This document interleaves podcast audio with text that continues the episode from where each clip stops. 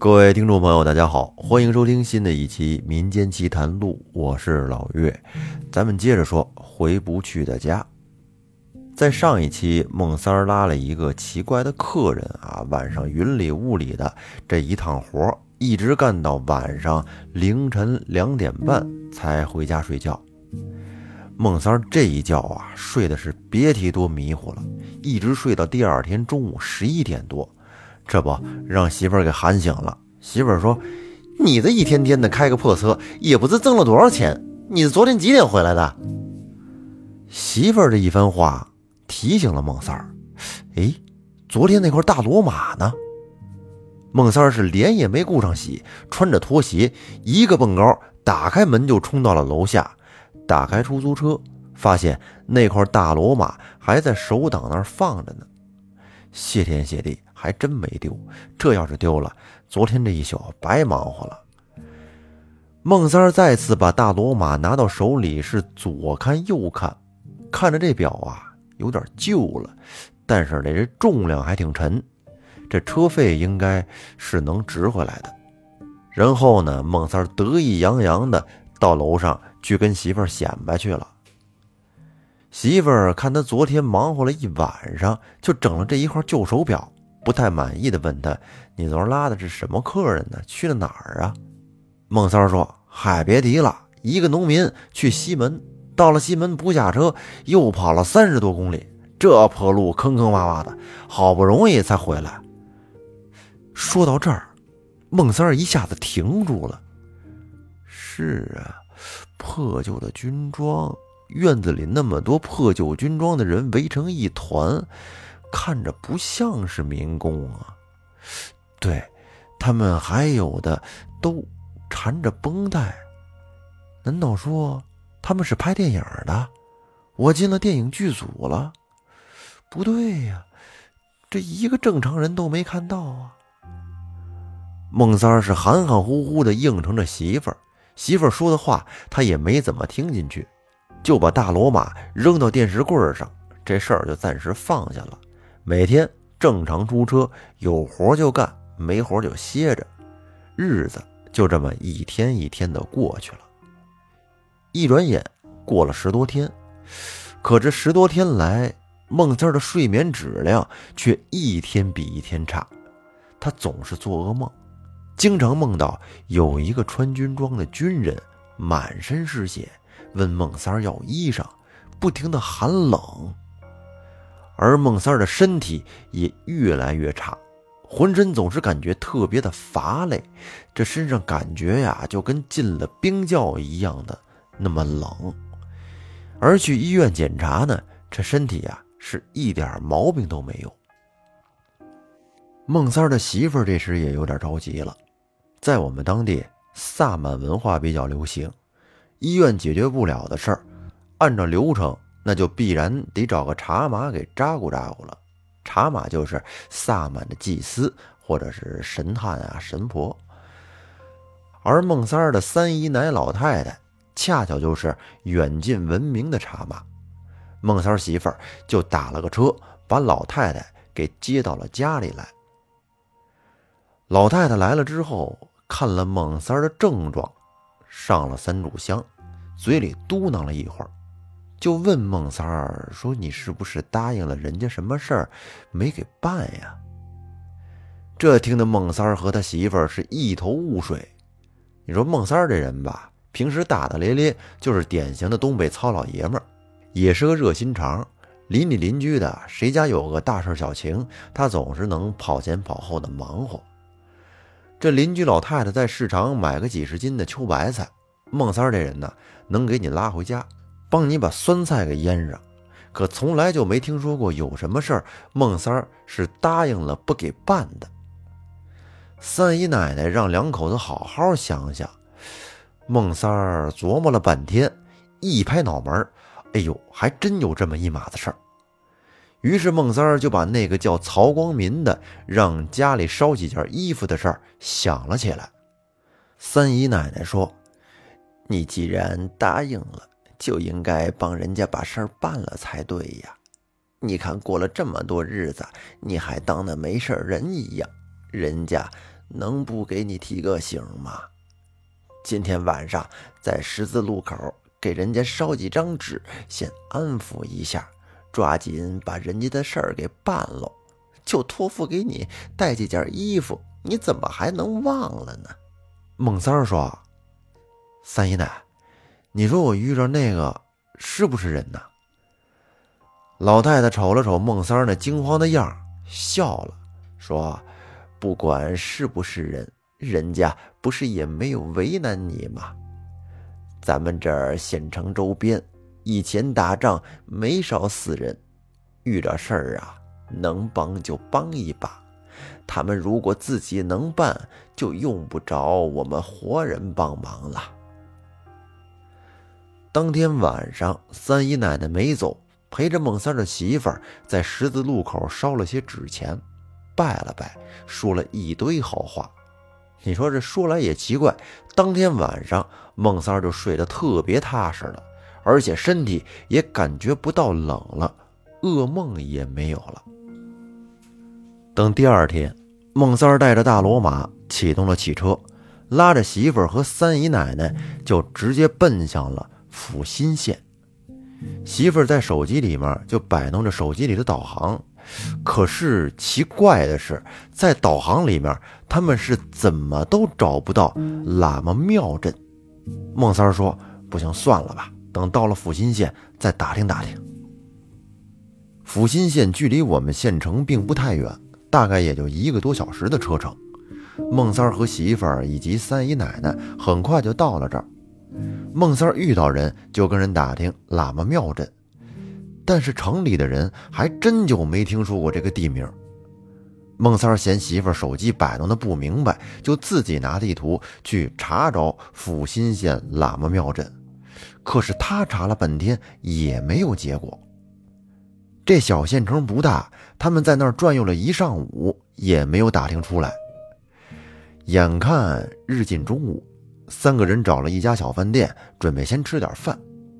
在饭店，孟三是有一句没一句的和老板娘闲聊天，就跟他打听喇嘛庙镇。这老板娘是个泼辣爽快的娘们儿，她说：“我给你问问我们当家的。”于是老板娘就跑到后厨，叫了一个穿着白色厨师装、长得很像范伟模样的男人，说：“当家的，就这兄弟跟你打听喇嘛庙镇，你知道在哪儿吧？”这位像范伟的厨师迟疑了很久，跟那儿叨咕着：“喇嘛镇，喇嘛镇，你们是不是说的大全呀？我记得以前大全就叫喇嘛镇，这名字改的可是有年头了。你这冷不丁的一说，还真把我给蒙住了。你咋打听大全呀？那块老曹家点心特别有名，尤其是他家的槽子糕，老好吃了。”这时，老板娘不高兴地怼了这厨师一胳膊肘，说：“行了行了，你这一嘚嘚起来还没完了，赶紧把菜给人家整上来啊，人家还等着吃饭呢。”孟三儿听完之后，嗖的一下就站了起来，说：“大哥，你等等，这大全咋走啊？我有急事必须马上到大全。”厨师看了一眼媳妇儿，说。啊啊，这个你从咱们县城南边的铁道岔子那块啊，三岔路口靠右走，那条路就是到大全的。这手机地图上都有具体的路线图。这要说起来呀，还是解放之前的事儿呢。解放之前这大全叫喇嘛庙，解放之后才改的叫大全，好像是五几年改的吧？你现在打听喇嘛庙，这上哪儿打听去啊？孟三儿媳妇拉着孟三儿和三姨奶奶，连饭都顾不上吃了。他们是起身就要走，这下给老板和老板娘都愣住了。这什么情况？来这不是要吃饭吗？这打听完道就要走，难道说这不是来吃饭的？当他们走到门口，孟三儿好像忽然想起了什么，从兜里掏出了二百块钱，就放到了桌子上，说：“大姐，不好意思。”我有十万火急的事儿，下午我回来再吃。于是孟三便扭头和三姨奶奶还有媳妇儿就奔向了大全。通过范厨师的指导和手机导航，果然是没怎么费劲儿，三个人就到了大全。可以前的喇叭庙镇，也就是今天的大泉，早已经物是人非。一千多户的小镇子，柏油路面，大瓦房比比皆是。这是转了一圈又一圈，也没见到曹记饽饽铺的招牌。孟三儿和媳妇三个人把车停好，见人就问，说：“这镇子里的曹记饽饽铺在哪儿啊？怎么能找到曹德福啊？”这时，一个老头听完之后是哈哈大笑的说：“呵呵呵，小伙子，你算是问到人了。曹记饽饽铺早就是解放以前的事儿了。曹德福是饽饽铺的东家，六几年就没了。”你打听这干啥呀？孟三儿说：“有人托付他办点事儿，请问大爷，他家还有啥人没有啊？听说他好像还有三个儿子。”这时那老头说：“啊，他家是有三个儿子，老大好像叫曹什么民，现在活着岁数啊，应该比我大十多岁呢。”人家念过大书，在国民党里当官，后来是死了还是去台湾了，这就不知道了。老二叫曹光忠，是北京奥运会那年没的。老三叫曹光瑞，前几年还做槽子糕呢，这几年岁数大了，也没人吃槽子糕了，自己也就不干了。他现在还在镇子东边，他们家那个老院子住。就在老头正说着的时候，只见有几个孩子骑着山地车，吵吵嚷嚷的从远处向这边走了过来。你看，你看，那个小胖子就是曹光瑞的孙子。这老头随手就指向了一个胖乎乎的、穿着运动服的骑山地车的一个小胖子。跟他说：“二墩儿，过来过来，这个叔叔要找你爷爷，你爷爷在家不？你正好给带回去。”只见小胖子一只脚着地撑着自行车，看样子大概有十四五岁，笑嘻嘻地看着孟三儿他们三人，说：“你们是找我爷爷买槽子糕吧？我爷爷早就不做了。”然后呢，小胖子向小伙伴们卖弄似的说。你们看怎么样？不是我吹牛吧？虽然我不爱吃槽子糕，但是我们家的槽子糕是最有名的。孟三儿此时客客气气的征询着孩子们的意见，说：“孩子，我们不是卖槽子糕的，我们想找你爷爷有点事儿，能不能带我们过去？”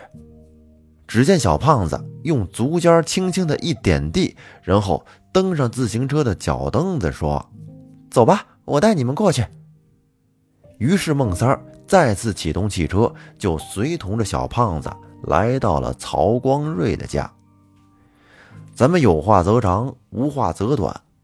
孟三儿他们见到了曹光瑞老人，他拿出了那块大罗马表，并且把他上次夜间行车的所见所闻和曹光瑞老人详详细细的讲述了一遍。这时，曹光瑞老人长叹了一口气。将大哥曹光民的故事讲给了在座的众人。他说：“曹光民从小学习成绩就很优异，在那个兵荒马乱的年代，二十多岁就成了一名军官。自从四八年十月初回到家里，看了看老父亲，就随部队离开了。那时候，曹光瑞老人岁数还小。”只记得父亲泪眼婆娑的把一块手表交给了大哥，让大哥无论如何都要回来。现如今大哥没回来，只把大哥的手表带回来了。老人唏嘘不已，造化弄人。当听到让家人给拿些衣服过来，曹光瑞更是痛哭流涕。大哥此时已经天人永隔，再也不能回来了。于是他当即决定，愿意随同孟三儿等人去我们县城西郊去祭奠大哥。家里人不放心老人独自出行，曹光瑞老人的儿子女儿听过了孟三儿的午夜传奇之后呢，也愿意陪同老父亲一起去祭奠一下大爷。于是，一行人几台车，带着香烛果品，一起就返回了我们县城的西郊。孟三儿凭着记忆和不断打听，找到了当年战斗最为激烈的战场遗址，当下再次祭奠了曹光民。这祭奠的细节就不多说了，因为孟三儿带回了曹光民的大罗马表，曹光瑞一家表示十分感谢，一定要塞给孟三儿一千元的红包，但孟三儿是死活都没敢要。我当时问他为啥不要啊？他说：“嗨，哥们也不是那么见钱眼开的主，老曹家给的钱谁敢要？”从这之后呢，孟三晚上睡觉做噩梦。浑身寒冷的毛病竟然不治而愈了，而从此以后，孟三后半夜是再也不出去拉活了。那么，把故事再拉回来，孟三在电话里问我说：“老四，你信鬼吗？”我觉得曹光民他为什么不能自己回去看看家人呢？我相信呀，这世界上肯定有我们不能理解的事儿。曹光民不能自己回家，我觉得是不是因为他是一名军人，无论生死都要遵从命令啊？孟三儿的话让我不能给他一个确定的答复。